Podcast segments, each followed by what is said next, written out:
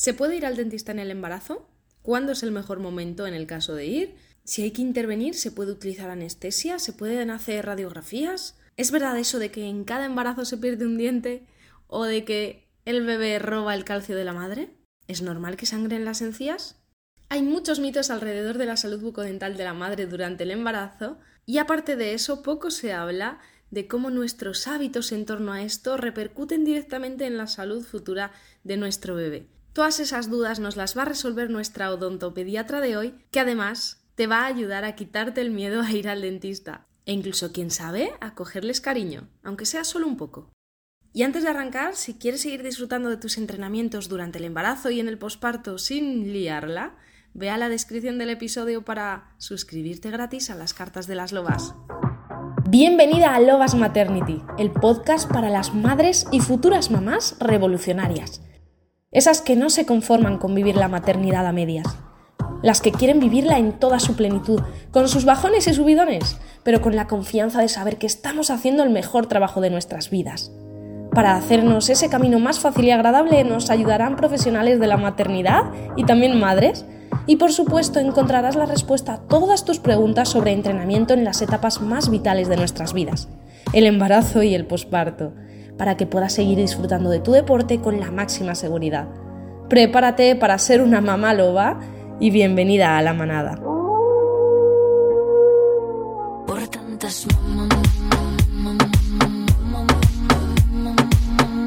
Pues bienvenida de nuevo, mamá loba.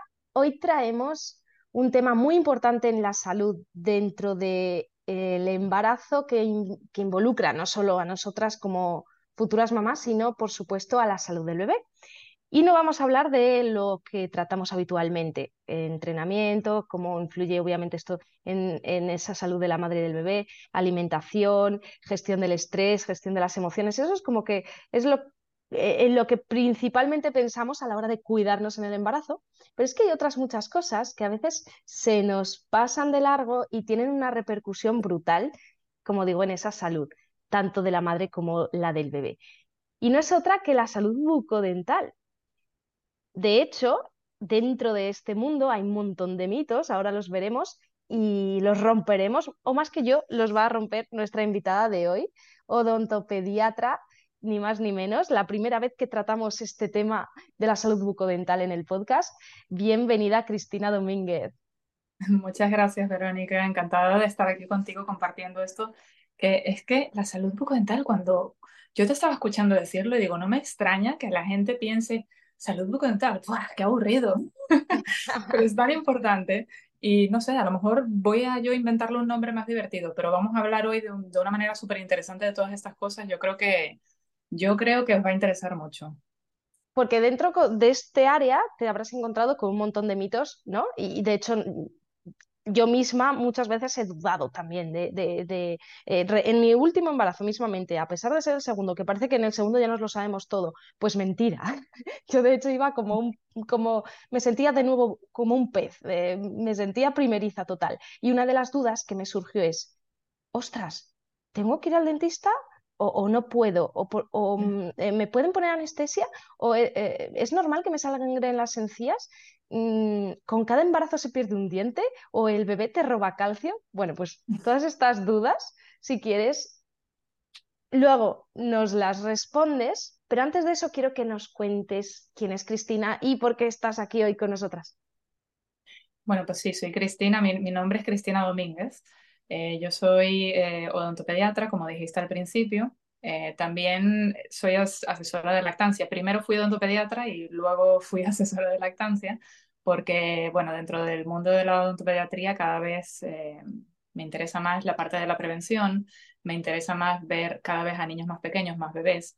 Entonces, no considero que la odontopediatría y la lactancia no pueden ir separadas, porque la lactancia, aparte de todas todos los beneficios que tiene para la salud de la mamá y del bebé, es una, una cosa importante. O sea, no es que tenga beneficios, es que es como una cosa fundamental en, también en la salud de la boca, por muchos otros motivos, que si quieres otro día hacemos otro podcast sobre este tema, pero para no irnos por las ramas. Pero bueno, la, yo me enfoco mucho en los primeros mil días de vida del bebé, que los primeros mil días de, vida del bebé son desde el embarazo, o sea, desde que empieza la gestación hasta que tiene el bebé dos años.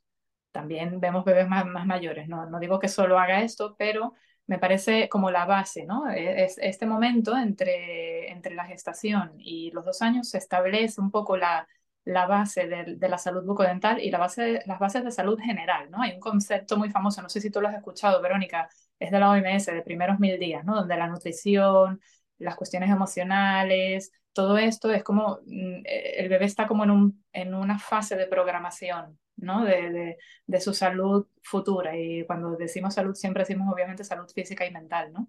Y mm, sabemos que la nutrición forma una parte muy importante, etcétera. Bueno, pues en la salud bucodental también hay muchísimas cosas que podemos hacer en los primeros mil días de vida y, y por eso pues eh, enfocar la parte de, de, la odontopediatría junto con la lactancia en estos primeros mil días es tan importante y, por eso hoy me interesó hablar contigo sobre este tema de la salud bucodental durante el embarazo por todos los mitos que mencionabas que si quieres podemos empezar cuando quieras a, a ir eh, aclarando. Qué bueno. Me encanta que hayas mencionado esto porque hablamos mucho de ello en el podcast de Lobas Maternity, en la reprogramación, la programación fetal, en todo lo que está en nuestra mano, ¿no? Que son muchas las cosas las que podemos hacer.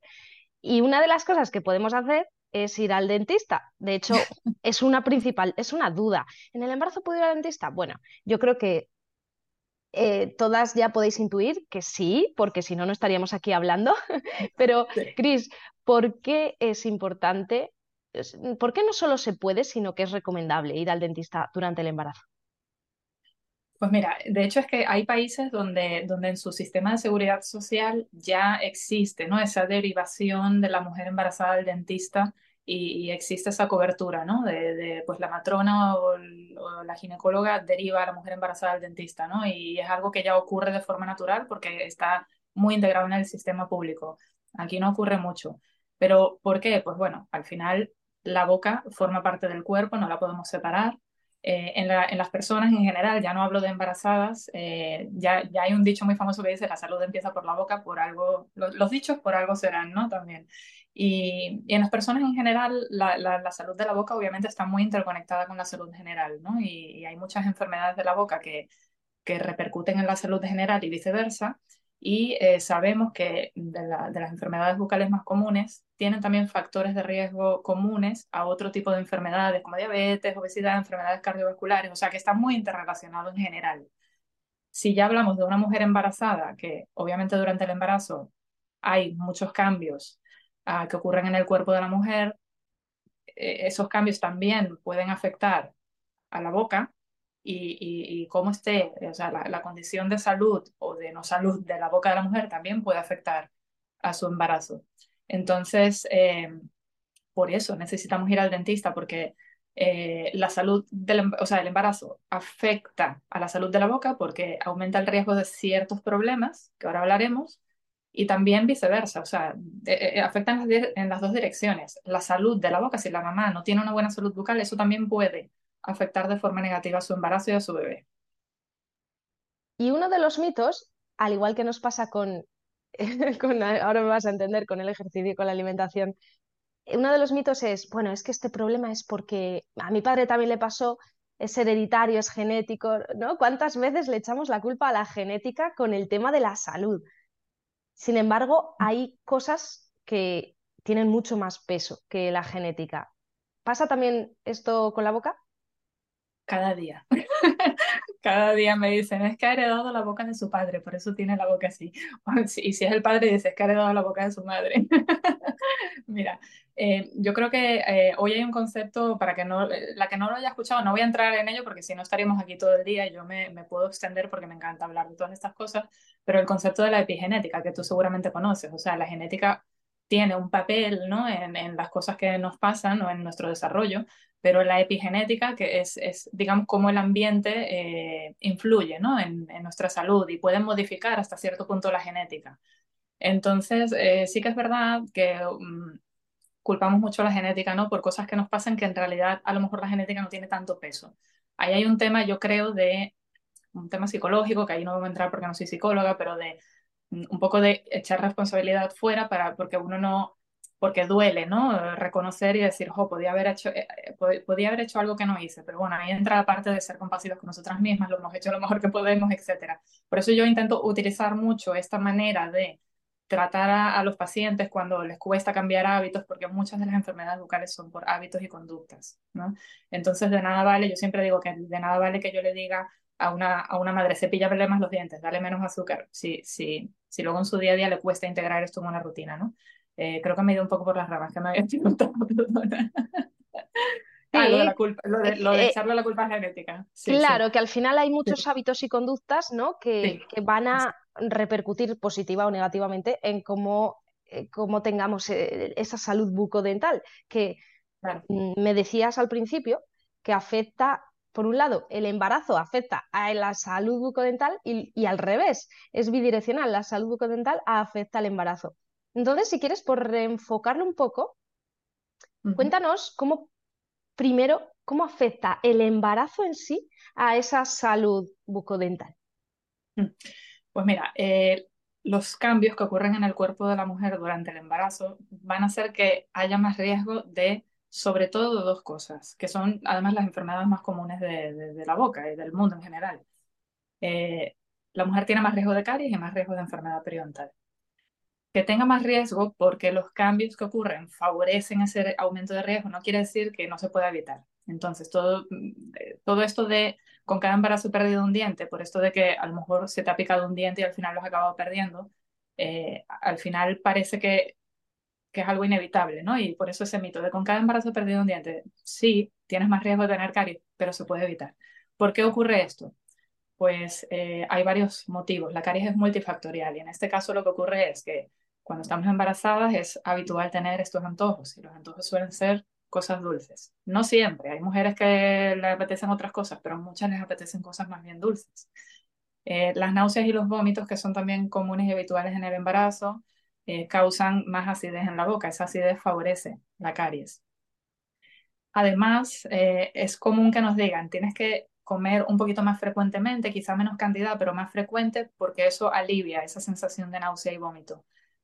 Eh, eso está muy bien, pero claro, el aumento de la frecuencia de las ingestas nos puede poner más riesgo de caries. A lo mejor eh, ese mismo, esa misma sensación de náusea hace que sea más incómodo cepillar, entonces a lo mejor cepillas menos, o como estás ingiriendo más cantidad de comida más, con más frecuencia, a lo mejor teníamos que cepillar más veces al día y no lo hacemos. Em, hay mucha fatiga, sobre todo en los primeros meses a veces. Eh, te quedas dormida a lo mejor sin cepillar los dientes o te cuesta seguir ciertas rutinas de cuidado que seguías antes. Eh, también la, saliva cambia, ¿no? Y la saliva al final es un agente protector de, contra la caries para remineralizar y reequilibrar la boca. Si la saliva cambia y disminuye, disminuye la cantidad, disminuye el pH, también tenemos más riesgo de caries. Por otro lado, con respecto a la enfermedad de las encías, al final es lo mismo, un poco las rutinas de higiene. Si no cepillamos bien, pues las encías se nos van a inflamar. Eh, es verdad que existen ciertos cambios hormonales que hacen que, que, haya más sangrado de encías. Vale, pero este sangrado normalmente ocurre eh, en presencia de un agente irritante, ¿no? Que es o la placa dental o, alguna otra cosa, ¿no? Eh, si nos cepillamos bien, realmente no deberían sangrar las encías. Sí que es más habitual que sangren las encías durante el embarazo por este tema del cambio hormonal, pero que sea más habitual no quiere decir que sea normal. En realidad no deberían sangrar. ¿Vale? Si sangran es que tenemos que ir a ver al dentista. Em, hay una cosa muy habitual que la, quiero mencionar porque, porque seguramente, bueno, a lo mejor a alguna mujer que nos escuche le ha pasado o le pueda pasar, que es una cosa que se llama epulis del embarazo, que es como, una, como un crecimiento, como un tumorcito, digamos, de alguna manera que sale en las encías, no un tumor malo, ¿eh? cuando uno dice tumor a veces se piensa en, cosas malignas, pero como un, crecimiento, es como un, una, un bultito que sale en las encías que es por consecuencia de, de esa propia irritación. ¿Vale? Y, esto puede ocurrir, pero lo que digo, por irritación, con un buen cepillado, con un buen control de placa, eh, no suelen ocurrir estas cosas. Ambas son evitables. no quiere decir que porque estemos embarazadas es normal que nos sangren las encías, es normal que se nos pique una muela, nada de eso es normal, es habitual, pero no normal, ¿vale? Y es habitual por eso, porque no tenemos esta eh, cultura de ir al dentista, de hacer las, las higienes, de que el dentista nos explique cómo evitar todo esto. O sea que ya sabemos cómo el embarazo puede estar mm, poniéndonos un poquito más en riesgo de, esas situaciones. Y luego, tenemos la, contrapartida, la vuelta, que es cómo esa salud bucodental que podemos tener, esos hábitos que nos estás mencionando, cómo pueden afectar, para bien o para mal, al propio embarazo. Hmm. Sí, hay evidencia de sobra de que eh, la mala salud, o sea, un mal estado de la boca, puede eh, desencadenar en problemas en el embarazo, por ejemplo. La enfermedad periodontal, es decir, la enfermedad de las encías, cuando las encías están muy inflamadas, al final todo eso es, em, es una inflamación que hay en la boca, ¿no? Tenemos el cuerpo inflamado, en este caso la boca, pero esa inflamación no está separada del cuerpo, ¿no? Como decíamos antes, la boca y el cuerpo están unidos. Esto nos aumenta el riesgo de partos prematuros, eh, de, nacimiento de bebés con bajo peso o incluso de preeclampsia. Eh, no quiere decir que si tienes enfermedad periodontal vas a tener un bebé prematuro. ¿vale? E, este tipo de cosas también son multifactoriales. ¿no? hay otros factores que influyen en que un bebé sea prematuro, o sea de bajo peso, pero eh, sí que la enfermedad periodontal se sabe que es uno de esos factores, con lo cual si lo tenemos bajo control sabemos que ese factor ya no lo tenemos. Otra cosa que ocurre es que, claro, si una mujer tiene una caries, al final la caries y la enfermedad periodontal son infecciones, son desequilibrios de bacterias, son disbiosis que hay en la boca. Eh, eso se puede extender al resto del cuerpo. no está aislado. repito mucho porque es que, claro, es importante. A veces pensamos en, la caries como en un agujerito en el diente y ya, no. Si la caries llega al nervio, el nervio, el nervio no es solo nervio, son vasos sanguíneos. Esos vasos sanguíneos están eh, conectados con el cuerpo. Esa infección se podría incluso extender al resto del cuerpo. Eh, si la mujer tiene dolor, no, porque no puede ir, eh, este mito de no se puede ir al dentista, tú imagínate pasar un embarazo con dolor de muelas, o sea, no, se puede tratar. No, Además, por favor, hay que ir al dentista. Totalmente. Ah, yo siempre digo, y, no me quiero ir por las ramas, pero siempre digo que prefiero mil veces antes parir que tener un dolor de muelas. O sea, cuando dicen, cuando lo comparan a nivel de dolor, es que digo, no tiene nada que ver porque eh, el parto es algo fisiológico, que son señales que esa intensidad te la da el cuerpo para guiarte, lo puedes controlar, es algo que forma parte de ti, que, está trayendo a tu bebé al mundo, pero unas, un dolor de muelas, eso eh, eso no, eso no se puede aguantar. O sea que por favor hay que prevenirlo y si sucede, pues vamos a intentar tratarlo, pero no aguantarse, no aguantarse, por favor. que ahí sí que no tiene sentido aguantarse ese dolor. No, no, es que además es lo que dices tú, un parto fisiológico, un dolor de muelas es patológico. O sea, eso es, No tiene nada que ver. Y además, yo siempre les digo, cuando, cuando, cuando nace el bebé es algo que tú estabas esperando con todas tus ansias y es algo que querías, pero cuando te duele una muela y te la quitan, no, no dices, ay, ven muelita, que te abrazo. y nos apegamos, no, no, es como quítamela y ya te la alejo que no quiero saber nada más. Sí, yo nunca he tenido un dolor de muelas, ¿eh? pero bueno, como dentista, eh, cuando lo he visto y eso, tiene que ser eso muy malo. O de oídos, imagínate un dolor. Yo, de muelas no he tenido tampoco ninguno, pero de oídos recuerdo uno una vez, que imagino que también tendrá relación con, con la boca. De oídos sí he tenido yo y es muy malo. Eh, bueno, sí, claro, el oído y la boca están muy relacionados, pero, pero bueno, ya serían patologías un poco distintas y sería ya también entrar en, cosas que no, nos, desviaríamos. Pero bueno, eh, conclusión, que, que, no, que no se tiene que esperar. O sea, el dentista eh, decidirá, o sea, lo primero es em, ir a las visitas preventivas, sobre todo, eso sería lo ideal. Eh, y, y, ya si hay algún problema que hemos detectado porque lo hemos visto o porque algo nos molesta, es ir y el dentista mm, te ayudará a decidir si, si este problema lo tenemos que solucionar ya o no. Normalmente se recomienda una visita por trimestre. Esto ya es como lo ideal, ¿no? Eh, primer trimestre, segundo y tercero, de revisión, de higiene, de prevención. Eh, normalmente si tenemos que hacer algún tipo de tratamiento electivo, que cuando digo electivo me refiero a un tratamiento que no es urgente, eh, intentamos hacerlo en el segundo trimestre, como un trimestre más estable en general para hacerlo y más cómodo. Pero si tenemos un tratamiento de urgencia, un dolor de muelas es una urgencia, eh, o una infección o alguna otra cosa que vemos que no podemos retrasar, o bien que si esperamos pensamos que puede deteriorar el problema y causar otro problema mayor, lo, lo podemos hacer en cualquier momento del embarazo. Esto se, se valora de forma individual. O sea, en resumen, la prevención desde el minuto uno del embarazo ya podemos ir pensando en ir al dentista sin problema en el primer trimestre, pero si hay que intervenir, también se puede hacer en el tercero, que es otro de los mitos, o por lo menos a mí me dijeron, no, en el tercero ya no puedes venir al dentista. Bueno, el problema del tercer trimestre es eh, sobre todo el posicionamiento de la mujer en, en el sillón, ¿no? Que, que, puede ser incómodo hacer un tratamiento largo con la mujer tumbada boca arriba, entonces ya nosotros tenemos mm, formas de hacerlo, poniendo almohadas de cierta manera para ponerlas sobre, sobre, ¿no? sobre el costado, eh, intentamos evitar tratamientos largos, quizá intentamos no tumbarla tanto, sino sentarla un poquito más. Es decir, eh, es, sobre todo el problema del tercer trimestre suele ser ese, que, que es incómodo, ¿no? Pero, pero bueno, eh, yo mira, mm, yo trabajo mucho con mínima intervención, es la odontología moderna, ¿vale? Siempre nos pensamos que ir al dentista es algo súper invasivo, ¿no? Uno piensa en dentista y uno enseguida se imagina el sonido de la turbina. Oh, sí. Eso está cambiando. Eso está cambiando por suerte, ¿vale? ¿Qué pasa? Que eh, está habiendo un cambio de paradigma muy importante en este sector y los cambios de paradigma cuestan mucho, cuestan muchos años, incluso para los profesionales adaptarse, imagínate para el público general que no está metido en este ámbito, ¿no? Pero, pero cada vez se trabaja más la mínima intervención y la mínima intervención no implica no hacer nada, implica hacer lo mínimo necesario para, ¿no? para solucionar un problema. Y, y antes antes se creía que para tratar una caries había que limpiar todo bien, ¿no? A mí todavía los pacientes me dicen, pero le has limpiado, le has quitado bien toda la caries. Es que no, no se trata de hacer el agujero más grande y más limpio posible, se trata de sellar. No voy a entrar aquí tampoco porque, bueno, me extendería, ¿no? En explicar esto, pero se trata de usar nuevas técnicas que se ha visto que tienen evidencia y que no son tan invasivas.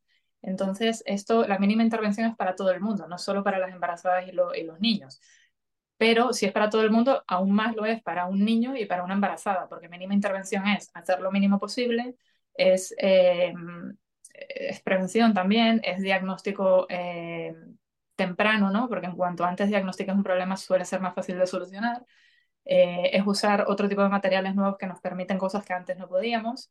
Y, y bueno, y en definitiva es también tratamientos más cortos, usar menos anestesia, usar menos la turbina, o sea, el taladro. Es, es, todo mucho, es, muy, es mucho más agradable ir ahora uh Bueno, de verdad, es mm, mucho más agradable que antes.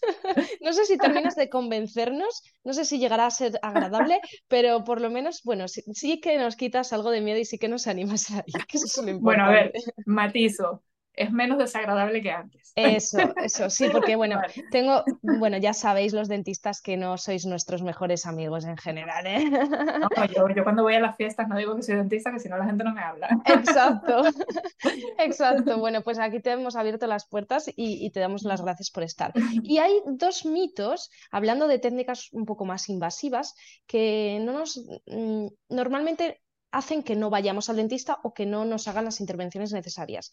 Una es, y lo acabas de mencionar, la anestesia. Y la otra son las radiografías. ¿Se puede? ¿Se usan? ¿No se usan? Vale. La, sí, anestesia, eh, la anestesia que usamos generalmente en las embarazadas y en, en las mujeres lactantes eh, es la lidocaína. Mm, de hecho, en las mujeres lactantes ni siquiera preguntamos si están lactando o no, porque da igual, no, o sea, la anestesia no, no influye, o sea, tú puedes ser una madre lactante y ir perfectamente a hacerte un tratamiento que no pasa nada. En una embarazada, pues sí que hay ciertos tipos de anestesia que no se pueden usar, pero la, lidocaína se puede usar sin ningún problema. Eh, como te decía, si hay que hacer un tratamiento urgente, que no, no podamos esperar a, a, que termine el embarazo y tenemos que usar anestesia para hacerlo, lo tenemos que hacer. Es decir, si una mujer está con un dolor de muelas y hay que tratarla, hay que anestesiarla y hay que tratarla. No vas a estar mm, seis meses o cinco meses o tres meses con un dolor de muelas.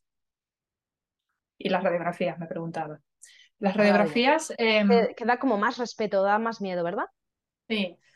Mira, yo en mi, en, mi, en mi día a día también cada vez hago menos radiografías por esto de la mínima intervención, porque hay ciertas cosas que a veces, a veces ves una, en una radiografía y que piensas, vale, si no hubiese hecho la radiografía, eh, a lo mejor no hubiese encontrado esta caries mínima pequeñita, pero esta caries mínima pequeñita, ¿qué hago con ella? Le digo al paciente que se pase más el hilo en esa zona porque no la iba a empastar igual, es tan pequeñita que es mínima intervención. Esto, no, esto se detiene sin empastar, limpiando bien, controlando azúcar. Entonces, en una embarazada, con más razón, si no necesito hacer una radiografía porque la información que me va a dar la radiografía no me va a cambiar el manejo clínico de la situación que tengamos entre manos, porque no me va a dar una información que me haga cambiar de opinión, pues no la voy a hacer, pero ya no lo hago en general, ni con los niños ni con los adultos.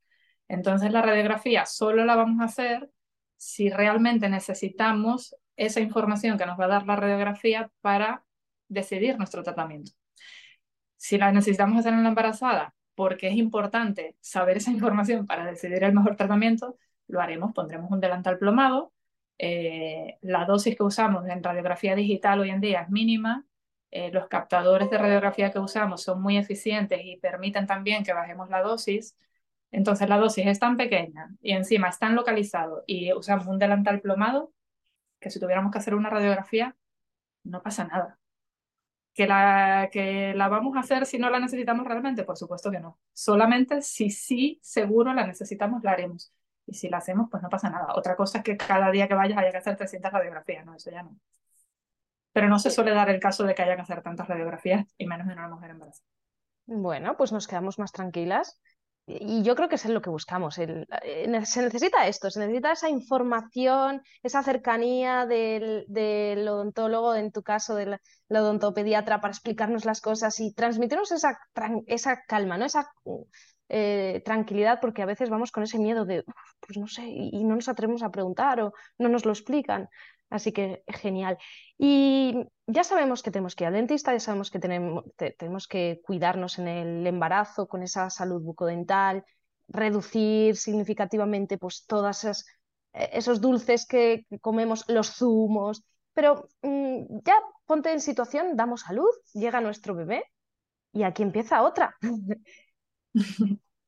que parece que hasta que no sale el primer, bueno, hasta que no llegan a, los, no sé, hasta que no tiene todos los dientes el bebé, es como si no existiera la boca del bebé y no hubiera que cuidarla. ¿Qué tenemos que hacer con, con respecto al bebé y cuándo debemos mm. empezar a revisar su boquita? Mira, ya durante, durante el embarazo pasan cosas que pueden afectar a su salud, ¿vale? No, no todas las podemos controlar siempre, pero es bueno saberlas, ¿vale? Em, porque los dientes del bebé ya se empiezan a formar, los primeros dientes se empiezan a formar cuando, cuando estamos embarazadas, en el segundo trimestre de embarazo. Ah, hay ciertas cosas que es importante saber, pues ciertos micronutrientes que tenemos que tomar durante el embarazo que están relacionados con la salud bucodental. Eh, el ácido fólico muy conocido que ya se toma, ya yo creo que todo el mundo lo toma porque es necesario para, bueno, el tema del tubo neural y todas estas cosas, también nos protege contra el labio paladar fisurado que antes se llamaba leporino. Eh, entonces, bueno, imagínate un bebé que nazca con un labio o un paladar fisurado, es algo que obviamente afecta a su salud bucodental. Eh, también la vitamina D parece que está relacionada con que los dientes se formen bien y no haya defectos del esmalte. A veces estos defectos del esmalte pueden hacer que ese niño tenga más riesgo de caries, se le rompan los dientes, etc. Con lo cual es importante también saber esto, que a nivel de micronutrientes durante el embarazo debemos estar cubiertas y que esto nos va a proteger la salud de los dientes del bebé que todavía no ha nacido. Por eso digo que la salud del de la boca del bebé empieza cuando todavía no ha nacido. Y bueno, también la parte de la lactancia. Como te decía, la lactancia eh, mm, es muy relevante eh, en el desarrollo de la boca del bebé, con lo cual eh, es importante informar a las mamás sobre lactancia, ayudarlas a decidir el tipo de lactancia que ellas desean, que la decisión sea informada, que no sea pensando, no, es que una cosa es igual que la otra, y, bueno, y, ayudarla también a que ella también tenga un punto de referencia. Yo como también soy asesora de lactancia, ¿no? Que tenga ese punto de referencia de si, si inicias tu lactancia, si tú has decidido que vas a dar lactancia materna y tienes problemas con tu lactancia, por lo menos ya tienes a esta persona de mano que ya hemos ido preparando un poquito esa parte y si tienes dudas ya tienes a quien consultar, ¿no? Y que no esperemos a tener problemas para entonces buscar a alguien actualizado, porque es lo típico, ¿no? luego a veces es difícil encontrar a un profesional que sí que tenga formación en esto, que esté actualizado en esta parte, mejor tenerlo ya, ya ir, estas cositas tenerlas preparadas. Y luego el bebé hay que llevarlo eh, durante el primer año de vida. Esto es lo que dicen las organizaciones a nivel internacional de odontopediatría, que la primera revisión durante el primer año de vida, eh, o bien cuando salga el primer diente, o bien cuando el bebé cumpla un año. Yo siempre digo que cuanto antes mejor, porque así, miramos, mis consultas con odontopediatría del bebé tienen mucho de lactancia siempre, de uso de tetinas, de no. Entonces, eh, bueno, eh, el primer año de vida ya es un momento para llevar al niño, aunque, no aunque ni siquiera tenga dientes. Pero bueno, lo ideal así, el momento así más tarde es cuando le salen los dientes, que es cuando todo el mundo viene, bueno, enséñame a cepillar y todo esto. Y aquí es cuando aparecen de repente las culpas de madre de, ay, pues yo no he hecho esto, yo no he hecho lo otro, yo no le he llevado nunca al niño, porque las madres siempre vamos buscando el sentirnos mal por, al, por todo y por nada. La culpa siempre nos va a perseguir. Mira, yo mismamente no he llevado nunca al dentista a mi hijo, ya va a cumplir casi tres años y por ahí llego tarde, pero bueno, nunca es tarde si la dicha es buena, ¿no? Claro, no, a ver, eh, al final, mira, partimos de la base de que todas las madres eh, lo hacemos lo mejor que podemos y lo mejor que sabemos y, lo mejor que sabemos con la información que tenemos en cada momento. Partimos de la base que todas queremos lo mejor para nuestros hijos y que incluso sabiendo, porque mira, ya vamos a entrar en temas así también más psicológicos, pero incluso sabiendo que debo llevar al niño al dentista, cada uno tiene sus razones, si no lo has hecho, tú tendrás tus razones, tus motivos, no, no entramos en ello. O no lo sabías, o se te ha ido pasando el tiempo, lo que sea pero eh, aún sabiendo que lo tenemos que hacer, a veces, por ejemplo, a veces hay miedos como, no, es que lo va a pasar mal, es que cómo lo voy a llevar, es que yo sé que lo tengo que llevar, pero lo va a pasar mal. Entonces son miedos, miedos que tiene uno y que, bueno, pues los miedos son muy válidos, ¿sabes? O sea, el miedo es totalmente válido y, yo lo que intento pues es divulgar que, em, que por favor no retrasen la visita del dentista por miedo, porque es lo que he explicado aquí, que no, no vamos a hacer nada invasivo, o sea, una primera visita es preventiva, que el bebé va a llorar, sí, claro que va a llorar, soy una persona desconocida que le estoy metiendo los dedos durante tres segundos en su boca y dirá, uy, pero esta señora qué hace, ¿no? Que me deje en paz, que yo no la conozco y encima me está invadiendo porque, claro, es invasivo. Lo que hablábamos antes, que el dentista es agradable, no, es invasivo. Eh, pero bueno, es, es una cosa que, que nos va a ahorrar muchos problemas de futuro. Y luego a la salida del dentista no le das chuches, ¿verdad, Chris? Por haberse portado bien. Ay, no. Hombre, solo faltaba. No, no, pegatinas, juguetitos. Las pegatinas tienen mucha. Sí, sí, tienen mucha buena aceptación. Qué bueno. Pues bueno, yo mm, no sé si llego tarde con el mayor, pero llego pronto con la peque, así que me lo, me lo apunto y te agradezco que nos hayas contado todo esto. Voy a dejar en la descripción del episodio tu contacto para todas aquellas que necesiten saber un poquito más. Estás divulgando un montón por redes, cosa que te agradecemos muchísimo. Y no sé si quieres decirnos algo más, dejar ahí eh, tu, em, tu último consejo a las madres que nos estén escuchando o padres. Pues bueno, mi último consejo, eh, bueno, quería puntualizar que si las que me sigan, yo, yo de momento tengo una comunidad pequeñita, entonces si la gente me escribe todavía tengo capacidad de contestar. Que, que no le tengáis miedo al dentista, que no, no mordemos, yo no muerdo, yo no, no como a nadie. Si me escribís, contesto em, o intento contestar. A ver, em, que por favor em, la gente porque le tiene miedo al dentista, porque creo que vamos muy tarde y, cuando vamos tarde a veces los problemas ya son más difíciles de solucionar, ya es más incómodo, entonces todo se hace mucho más desagradable. Ir pronto, es que yo siempre digo, no, no mm, tu seguro dental, más que pagarle una aseguradora, va a ser un buen cepillo, ir al dentista que te enseñe a cepillar, que te enseñe cuáles son, cuál es el riesgo de caries, que es la enfermedad más común del mundo y casi todo el mundo la ha tenido en algún momento, cuáles son tus factores de riesgo y cómo los puedes, eh, digamos, eh, cómo los puedes reducir, ¿no? Para que no tengas esa enfermedad que es la más común del mundo y, tendrás una boca sana el resto de tu vida y no tendrás nunca que tener una mala experiencia en el dentista. Entonces, por favor, la gente no viene por miedo de que me encuentren algo y no, no, venir y así no encontraremos cosas raras en cuanto antes mejor. Y también será, eh, te ahorrarás un pico, porque otro miedo que tenemos es, es que me van a crujir en el dentista. y no vamos por eso, pero si vamos antes, también nos vamos a ahorrar esa parte eh, de, problemas ya más gordos.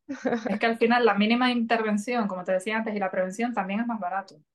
Porque claro, en vez de hacer una cosa súper invasiva, yo controlo mucho, a lo mejor reviso mucho, a lo mejor veo a los pacientes cada X meses pero vamos controlando, vamos controlando, vamos, entonces eh, vamos, vamos no invadiendo, vamos dejando que el cuerpo de forma natural intente regularse, ¿no? Eh, nosotros obviamente eh, pues damos, damos las pautas, ¿no? De seguir en casa, las pautas de, de, buena, de buenos hábitos, ¿no? Para mantener esa salud, y vamos dándole un poco de espacio al cuerpo para que vaya autorregulándose, eso que está desregulado en la boca para tener caries, enfermedad periodontal, y eso sí, los voy haciendo mucho seguimiento porque hay que reforzar mucho, ¿no? Me dicen, sí, el niño se estaba cepillando muy bien cuando vinimos a la última visita, empezó muy bien, pero ahora ya se está relajando. Claro, por eso estás aquí otra vez. Porque yo, la chapa que meto yo a los niños para, para que se te pillen, para enseñarles, es importante. Entonces, por eso los veo muy a menudo y ese es su seguro. Igual que tú pagas un seguro una vez al mes de X cosa, de coche, no sé qué, pues tu seguro es venir a menudo al dentista. Es un precio más pequeñito porque es una revisión, pero eso te va a hacer que pues nunca tengas problemas. Al final, eh, bueno, pues también yo prefiero eso que no luego tener que hacerme una cosa ahí súper complicada en la boca, una cirugía de implantes o cosas de estas que ya pues es llegar muy tarde. Claro. Total. Qué bueno, Cristina, pues yo me quedo mucho más tranquila, ya os voy cogiendo cariño poco a poco. y te, te, agradezco muchísimo todo lo que nos has aportado. Así que, eh, chicas, ya sabéis, os espera Cris en su consulta de Barcelona o por redes. Muchísimas gracias, Cristina. ah, una última cosa que me dijiste antes, también trabajo mucho online, como es muy preventivo y muy de asesoría, a quien no encuentre, siempre os digo, si no encuentras una persona en tu zona que sea de confianza, escríbeme, porque dependiendo, siempre os digo, dependiendo del problema que tengas, yo te explicaré si te puedo ayudar, ayudar online, si no, hasta qué punto te puedo ayudar online, o hasta qué punto te ayudo online y luego te ayudo a buscar una persona adecuada que te pueda ayudar. Es decir, no, no, no me tengáis miedo, escribidme que si tenéis cualquier duda que yo contesto. Qué bueno, muchísimas gracias, Cristina. Y gracias a ti por invitarme. Gracias a todas las que estáis escuchando al otro lado. Un abrazo enorme. Adiós, gracias. Prepárate para ser una mamá loba y bienvenida a la manada.